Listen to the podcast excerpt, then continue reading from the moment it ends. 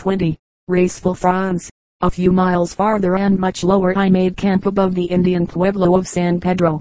As far as I could make out the most eastern extension of the northern Aztecs Mexicanos or Mexicaneros, as they are called here. From here southward I found them in many of the warm valleys of the Sierra intermingled with Tepehuans and Coras.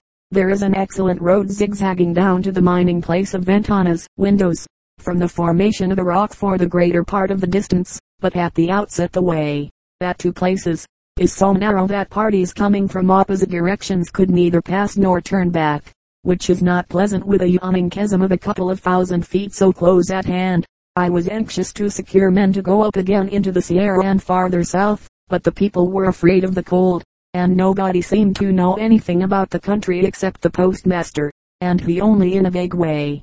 Mazatlan is not much more than 100 miles off and Durango 125 miles. There are here a great many dikes of porphyry of different ages, but neither slate nor granite in the immediate vicinity, though there is some granite farther up the river. Among the mine owners who lived in Ventanas I was surprised to find a Swedish gentleman. They all received me hospitably, providing me also with two men, whom I badly needed. We had to ascend on the other side of the barranca as high as we had been north of this place, and for a day we traveled through snow and rain. Corn does not grow here. From one point the Pacific Ocean can be seen. We then descended again a couple of thousand feet to the village of Chavarria which is the only Mexican village I have seen where the houses had gable roofs covered with shingles. The walls of the houses were adobe, but I was told that the earth at this place is not suitable for making the usual flat roofs. While camping here I saw, on the 15th of February, a flock of six giant woodpeckers pass by in the morning. Except in the pairing season these birds are not seen in such numbers. The journey over a high part of the Sierra Madre to the Mexican village of Pueblo Nuevo requires two days. On the second day I obtained a magnificent view toward the east and southeast. The high peak towering in the distance is Cerro Gordo, very broad at the base and conical in shape. Patches of snow were visible on it, and snow lay in the crevices wherever we traveled. I descended through magnificent groves of cedar trees to Pueblo Nuevo, making my camp on top of a hill, from which I overlooked the little settlement and the valley in which it nestles. As every house is surrounded by its little garden of orange trees, copies, and guayabas. The landscape presented a mass of verdure of different shades. The ugly, often dilapidated houses being almost lost in the green. Lemons grow wild, and therefore there is no sale for them. Lemon juice mixed with milk is in many parts of Mexico considered a remedy for dysentery. The young priest, who exercised a supreme but judicious authority in this secluded spot, treated me with much consideration. He took an honest pride in the development of his little village and showed me its sights. First the church, which he was embellishing in many ways, and then the spring which supplied the place with water, and where the women gathered to wash their clothes and gossip. We met many graceful figures carrying jars on their shoulders, as in ancient times. In order to give me an opportunity to see the people, El Señor Cura allowed them to come and dance on his veranda. His organist was a musical genius, and a composer of no mean ability and on the cabinet organ the priest had brought from Durango on muleback he played not only hymns, but also excellent dance music. The climate here was delightful, the valley fragrant with the perfume of oranges, and one felt reluctant to leave this restful camp. But I was soon reminded that nothing in this world is perfect, as one night a storm lifted my tent up and carried it several yards off, leaving me to sleep as best I could till morning. The wind was so powerful as to fell trees, the Pueblo Nuevo was once inhabited by Aztecs. The present inhabitants, though amiable, are indolent and lazy, and there is a saying that in Durango not even the donkeys work. I therefore had considerable trouble in finding a guide, the difficulty being aggravated by the fact that nobody seemed to know anything about the country toward Lajas. The Tepehuan village I was making for, the Sierra to the south where the Tepehuans live is not frequented by the people here, who maintain communication only toward the east principally with the city of Durango, where they market their garden crops of chile and tomatoes. Nevertheless, some of the Tepehuan pueblos belong to the Curas parish, and he seemed to be the only one who could give definite information about the country southward. The track leading down to the San Diego River runs through an idyllic valley where picturesque brooks trickle down the slopes between groves of semi-tropical vegetation. In one of the limpid streams a couple of pretty girls were bathing and washing their clothes. as is the custom among the poorer classes of Mexico, who rarely possess more than the clothing they wear. As we appeared on the scene, they gracefully slipped into a deep pool, leaving nothing but their pretty faces, like water lilies, floating above the crystal clear water, and thus nodded a friendly greeting toward us. Not more than ten miles travel brought us to the San Diego River. Its source is said to be in the Sierra, apparently toward the north, and it flows in a southerly direction. It was not very difficult to cross, but in flood time it must be large. Its elevation at this point was about 3.300 feet. Here began the ascent into the Sierra again. Although the road on the first day was very good, it required rather hard climbing to get to the top. I was anxious to reach my destination that day, which was Saturday, in order to be in time for the gathering of the Indians in the Pueblo on Sunday. I therefore traveled on after nightfall, though the road was much longer than I expected, leading through extensive pine forests, the monotony of which was interrupted only once by the appearance of a couple of beautiful Mikados. Just as the moon rose, we entered on the spine of the coyote, as the Tepehuans call a narrow ridge, six to eight yards broad, with yawning abysses on both sides. Then we came on grassy slopes covered with trees. What a magnificent view there must be here, by daylight, of this wild country. To the southeast could clearly be seen a sloping tableland among hills. I even could distinguish some small houses on it. That was Lajas. It appeared to be but a league off, but in reality it was still three times as far away. We descended among oak trees, when suddenly the track ran down a precipitous volcanic rock, utterly impracticable for the mules to follow. Evidently we had strayed on a side trail, and while we guarded the mules, a man was sent back to look for the main track, which luckily was found after a short time. The worst of it was that the animals had to be led back one by one, along the side of a dangerous precipice, and it was a wonder that none of them rolled down the steep sides. I was glad when we could safely proceed on our way. It is disagreeable to travel with a pack train after nightfall, even on a moonlight night like this but particularly when without a guide and on an unfamiliar track. The journey seems interminable. The fear of losing one's road, or having something happen to the animals, or dropping some part of the pack, the uncertainty regarding what camping place one may find, and the anxiety lest the backs of the animals may become sore, while the men are getting hungry and in as bad a temper as oneself. All tend to demonstrate the advisability of going into camp when the sun is still well above the horizon. Another harassing consideration, which, however, does not apply to this part of the country, is the possibility of arousing a suspicion that pack trains which travel at night carry treasures. After a continuous journey of 10 hours and a half we arrived without further mishaps at Lajas at 9.30 p meters the middle of the night in that part of the world. One of my men, who had a habit of singing whenever we entered a village, had been ordered to keep silent, that the people in this lonely place, susceptible as they are, might not become alarmed at the sudden arrival of such a party. A few houses lay scattered about in the dim moonlight, and I with my chief man rode ahead. Ah, Ave Maria, called out Catalino, knocking at the door of the hut. God give you a good night, he continued, but there was no response. After having in this way tried several huts, we at last succeeded in getting an answer, and learned where Crescencio Ruiz lived to whom the priest in Pueblo Nuevo had given me a letter of introduction, and who was a kind of secretary to the Indians. We now directed our steps toward his house, aroused him from his slumbers, and after some parleying brought him to the door. He was a small statured, kindly looking man, a half caste, who displayed a friendly manner and showed me where I could camp near his house. As he was very talkative, it was late in the night before I could retire. The name of the village is San Francisco de Lajas. The word laja flat stone referring to stones which abound in the neighborhood. The Indian name, Iatian, has the same meaning. The next day many Indians came fearlessly and curiously up to see me. They wore the ordinary dress of the working class of Mexico, except that their flat straw hats were trimmed with black and red woolen ribbons and some flowers. The women had flowers and leaves in their hair, which they wore in Mexican fashion, into braids. Some of the men had their hair put up in one braid and fastened at the end with a narrow hair ribbon, but most of them had it cut short. I was surprised to see many bald-headed men, some not over 30 years old. Surely it must be more healthy for the hair to be worn long. Fortunately for me the Indians had just come into the Pueblo for a week to repair the old adobe church, in which work Don Crescencio greatly assisted them. This man, nine years ago, was sent to the place as a teacher by the Mexican authorities in Durango.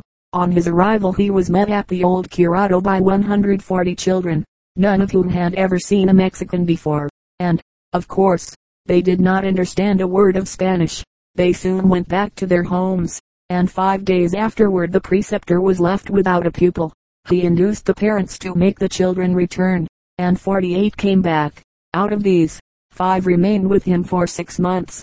At the close of that period they were able to read and to write their names. Of late years, however, teaching has been given up altogether. The fact is that the Indians do not want schools, because, as an intelligent Huichol afterward told me, our sons lose their native tongue and their ancient beliefs. When they go to school, they do not want to worship the sun and the water anymore. The white teacher's aim should be to incite the desire for instruction rather than to force his pupils to listen to his teachings, not to destroy the Indian's mental world, but to clear it and raise it into the sphere of civilization. But Don Crescencio remained with the Indians as their secretary, escribano, attending to whatever correspondence they had with the authorities, and gradually becoming their factotum and advisor. As he was an honorable and straightforward man, his influence was all for their good to swell his meager income. He carries on a small trade, going twice a year to Durango to replenish his stores, and so invaluable has he become to the Indians that they send some men along with him to watch that he does not remain with the neighbors. He has learned the language tolerably well, and has risen to such importance that the governor, as I saw myself, visited him every morning, asking his advice in every movement. These Indians visited me all day long, accompanied by their wives and children, and dauntedly seating themselves in front or outside of my tent. In response to my expressed desire to see and buy articles made by them, they brought me, during my short stay here, girdles and ribbons of wool or cotton, as well as a great variety of bags of all sizes, knotted from twine of maguey fiber. The people here do business on a basis entirely different from that of the neighbors, inasmuch as they had a fixed price for everything. There is no bargaining with them. When they have once told the price of a thing and it is always a high one, they adhere to it firmly, and as money is no object to them, they make trading rather difficult. On my tours among the people, I found them hospitable. They always asked me to come in and sit down, and they have good manners. The one thing they strenuously objected to, and which they were badly afraid of, was the camera, and it took Don Crescencio's and my own combined efforts for five days to induce them to pose. When at length they consented, they looked like criminals about to be executed. They believed that by photographing a person I should be enabled to carry his soul off to eat it later, at my ease, if I chose. They would die as soon as their pictures arrived in my country, or some other evil would result. Anyhow, the women disappeared like frightened quails, when I was about to perform the dreadful operation on the men. However, most of them returned to see how their spouses stood the painful ordeal. When I then asked for some women to pose, they ran away. In spite of the demonstrations of the men, only three sturdy ones with great souls remained and were taken after having been duly shaken with fears. The Tepehuans feel at home only in their ranches. They clear land in the numerous little valleys of which their rugged country consists, and plant corn in places where no plow could ever be used. They always have sufficient corn for their wants, their storehouses are square upright cribs of bamboo sticks held in place with withes on a framework of pine poles. Sometimes they stand at considerable distances from the dwellings. The floor is raised about a foot above the ground, and the entrance is made from the top. The ears of corn can plainly be seen behind the bamboo sticks. In March they are taken out and shelled, and the corn is put in homemade sacks and replaced in the storehouses. The Tepehuans make pulque, but not tesvino and cotton is cultivated on a very small scale. They gather the fiber of the maguey and other plants, and make sacks and ropes of excellent quality, for their own use as well as for sale in Durango, to which market they also take any fruit not required for home consumption. Their only amusement is to drink mescal and pulque. No games are in use, and to stake money or valuables in any of the neighbors' games is forbidden. The commonest disease here, strange to say, is malaria which sometimes proves fatal. The first thing a Tepehuan does in the morning is to wash his head, face, and hands with cold water, letting it dry without wiping it off. He starts to do his work with the water dripping from him. The southern Tepehuans perform a religious dance called by the Mexicans Mitote. It is also found among the Aztecs, the Coras, and the Huichols. In the vicinity of Lajas is a circular plain set pleasantly among the oak trees. This is the dancing place. At its eastern side is a shacal, a gable-shaped straw roof resting on four poles, the narrow sides standing east and west. Inside of it is found an altar, consisting simply of a matting of large, split bamboo sticks topics resting on a framework of four horizontal poles, which in turn are supported by two pairs of upright forked sticks. On this altar the people put the food used at the dances, and many ceremonial objects are placed here or hung under the roof of the shacal. In regard to their native religion, they are as reticent as their northern brethren, if not more so. I would rather be hanged than tell anything, said one shaman to me. Still, all things come to him who waits.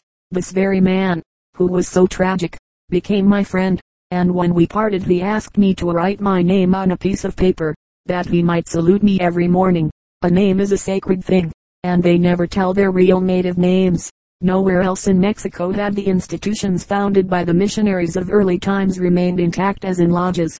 Not only so, but the regulations are carried even further than was originally intended, and this in spite of the fact that the Indians had not given up their own ancient religion. No priest is now living among them, and only at rare intervals does the cura come from Pueblo Nuevo to baptize and Malry. The native chosen civil authorities are composed of 14, the ecclesiastical of 7 members. The gobernador has supreme authority with both bodies, and when important matters are at issue the people are brought together and consulted. The decisions or orders are given to the so-called captain, who sees that they are carried into effect. The officers are elected every year, and meet in sessions almost every day, to settle the affairs of the people, and to inflict punishment even on the shamans when necessary. They have recently renovated the prison, and put in a new set of stocks, and the whipping post is still in constant use, to supplement the laws of the Mexican government, which are considered altogether too mild. The punishments which these people inflict are severe and barbarous. I had heard that Mexican criminals, who had been caught and punished by them, on complaining of their harsh treatment to the government authorities, did not receive any sympathy, the latter no doubt considering it meritorious rather than otherwise, on the part of the Indians, to maintain order so effectually without the aid of soldiers. The captain in Lajas is on duty day and night, watching that nothing untoward may happen to man, beast, or property. But few strangers come to this remote pueblo, and no one can pass it unnoticed. The only trail that runs through the place is swept every afternoon with branches of trees, and the next morning it is examined by the captain to ascertain if anyone has gone by. White men are wisely prohibited from settling here, and when a neighbor comes, his business is at once inquired into, and sufficient time, perhaps a night and a day, is given him to attend to it, after which he is escorted out of the village. Safety to life and property is thus insured among these Indians. I guarantee you that none of your animals will be stolen here, Crescencio said to me the first night, and a very short experience convinced me that he was right. Theft is practically unknown here, unless some neighbor tempts an Indian with a promise of a part of the booty. Murder is committed only by intoxicated individuals, and then the culprit is chained in the stocks for three or four weeks, and gets a whipping at regular intervals. Afterward he is sent to the Mexican authorities in the city of Durango to be dealt with according to the law. There is no capital punishment for murder in Mexico, and when criminals have served their terms and return to their native village the Indians may even send them back to Durango, saying that they are better off without them. Suicide is unknown. When murder or theft has been perpetrated, they do not at once try to apprehend the suspected person, but first call the shaman to ascertain by divination who the culprit may be by placing ceremonial arrows, smoking tobacco, and waving plumes. I was told that three years ago two traveling Mexican peddlers arrived here, and after having done a little trading went away without informing the authorities of their departure. This aroused the suspicion of the Indians, who began to look around to see what was missing.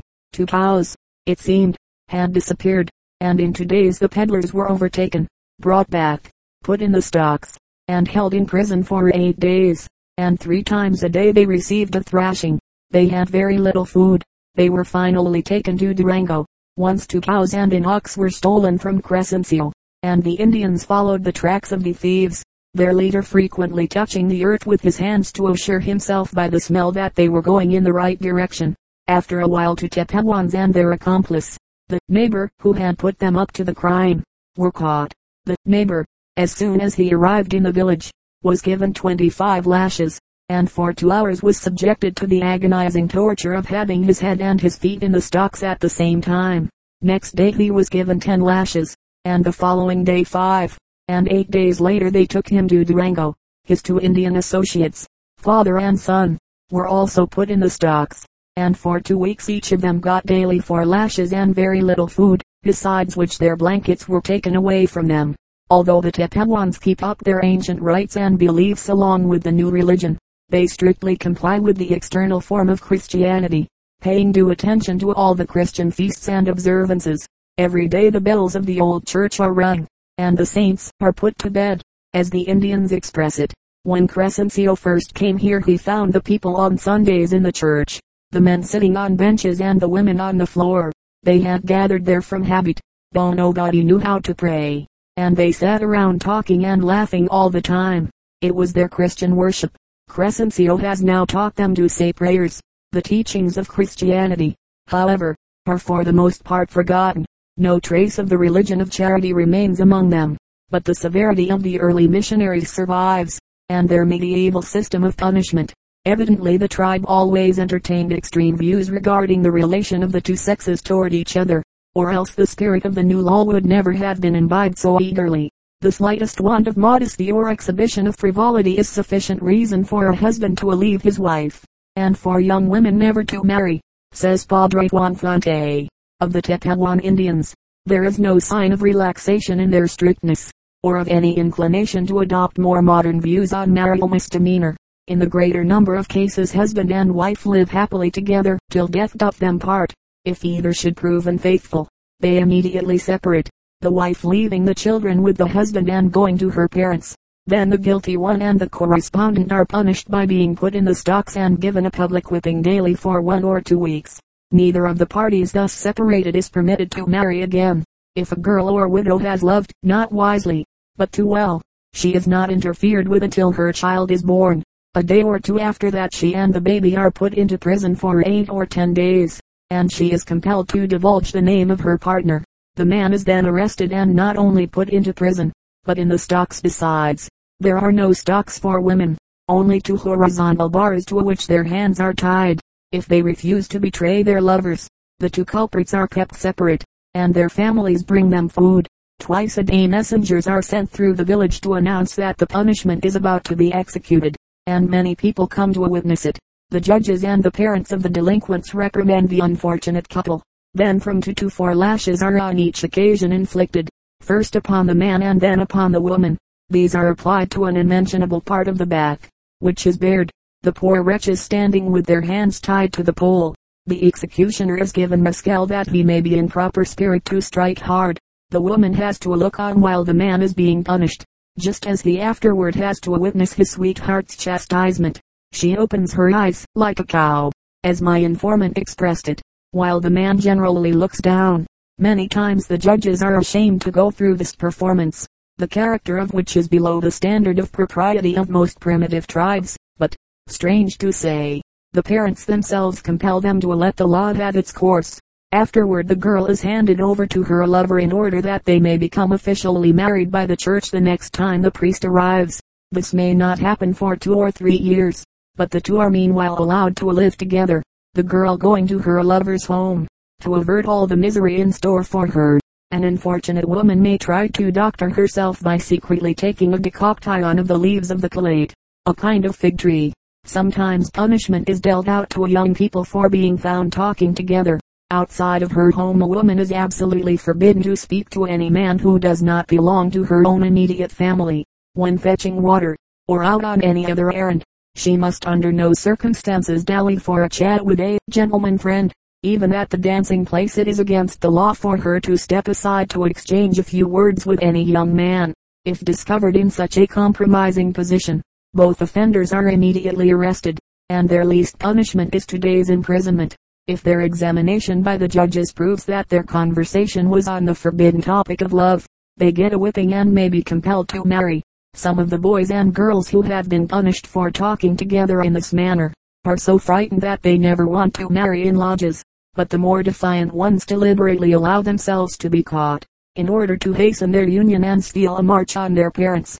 For these Indians are by no means beyond the darts of Cupid, and both men and women are known to have arranged with a shaman to influence the objects of their tender thoughts, and have paid him for such service. A woman may give a shaman a wad of cotton, which he manages to put into the hand of the young man for whom it is intended. Afterward the shaman keeps the cotton in his house, the affection having been transmitted by it. On the other hand, men and women, to subdue their natural instincts, go into the fields and grasp the branches of certain sensitive plants. As the plant closes its leaves, the girls pray that they may be able to shut themselves up in themselves. There are two kinds of sensitive plants growing in the neighborhood of Lajas Mimosa floribunda, var. albida, and Mimosa invisa and recourse may be had to either of them. Many men emigrate to other pueblos, though they may in time return. Others remain bachelors all their lives, and the judges in vain offer them wives. Why should we take them? They say. You have thrashed us once, and it is not possible to endure it again. The legitimate way of contracting marriage is to let the parents make the match. When the old folks have settled the matter between themselves, they ask the judges to arrest the boy and girl in question whereupon the young people are put into prison for three days. The final arrangements are made before the authorities, and then the girl goes to the home of the boy to await the arrival of the priest. When the same Yorkura is expected in Lajas, all the couples thus united, as well as all persons suspected of harboring unsafe tendencies, are arrested. On the priest's arrival, he finds most of the young people of the place in prison, waiting for him to marry them. For each ceremony the Indians have to pay five and from now on every married couple has to pay 1.50 per year as subsidy for the priest. No marriage in Lajas is contracted outside of the prison. Crescencio himself, when about to marry a Tepehuan woman, barely escaped arrest. Only by threatening to leave them did he avoid punishment, but his bride had to submit to the custom of her tribe, contrary to what one might expect. And happy unions are rare. Probably the young people are glad to rest in the safe harbor of matrimony after experiencing how much the way in and out of it is beset with indignities and leads through the prison gates. However, imprisonment for love making does not appear so absurd to the aboriginal mind as it does to us, and the tribe has accommodated itself to it. I learned that some of the boys and girls after a whipping go to their homes laughing. The obligation to denounce young people whom one has found talking together, under penalty of being punished oneself for the omission, does not create the animosity that might be expected. Besides, the law on this point is none too strictly obeyed or enforced. According to Crescencio, the census taken in 1894 enumerated 900 souls belonging to Lajas, and there may probably be altogether 3.000 Tepehuans here in the south.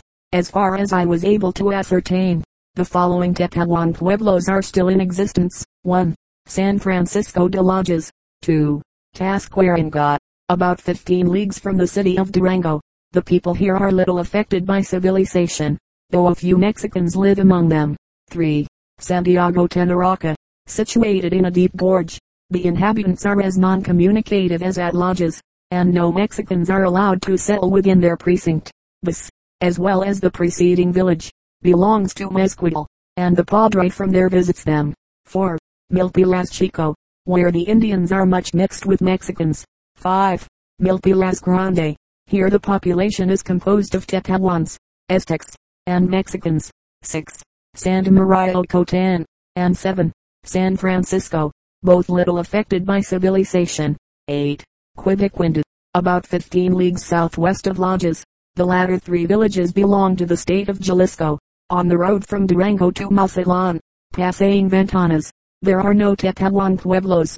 Chapter XXVI Pueblo Viejo Three languages spoken here The Aztecs The musical bow theories of its origin Dancing mitote Fasting and abstinence Helping President Diaz The importance of tribal restrictions Principles of monogamy Disposition of the dead There are today's journey over rough country to Pueblo Viejo. My next objective point. Again I had great difficulty in finding a guide, as the two villages were at loggerheads about some lands. The guide furnished me by the authorities hid himself when we were about to start. All the other Indians had gone back to their ranches, except one, whom I finally persuaded to show me the way at least as far as the ranch of the shaman with whom I had made friends, where I hoped that through him I might get another guide. On our way, we passed Los Retablos, pictures drawn on a board, the rather fantastic name of a magnificent declivity of reddish rock, across which the track led. At this place, tradition says, the Tepehuans of Lajes, in the War of Independence, vanquished 300 Spanish soldiers, who were trying to reach the city of Durango from Acaponeta. The Indians Haw,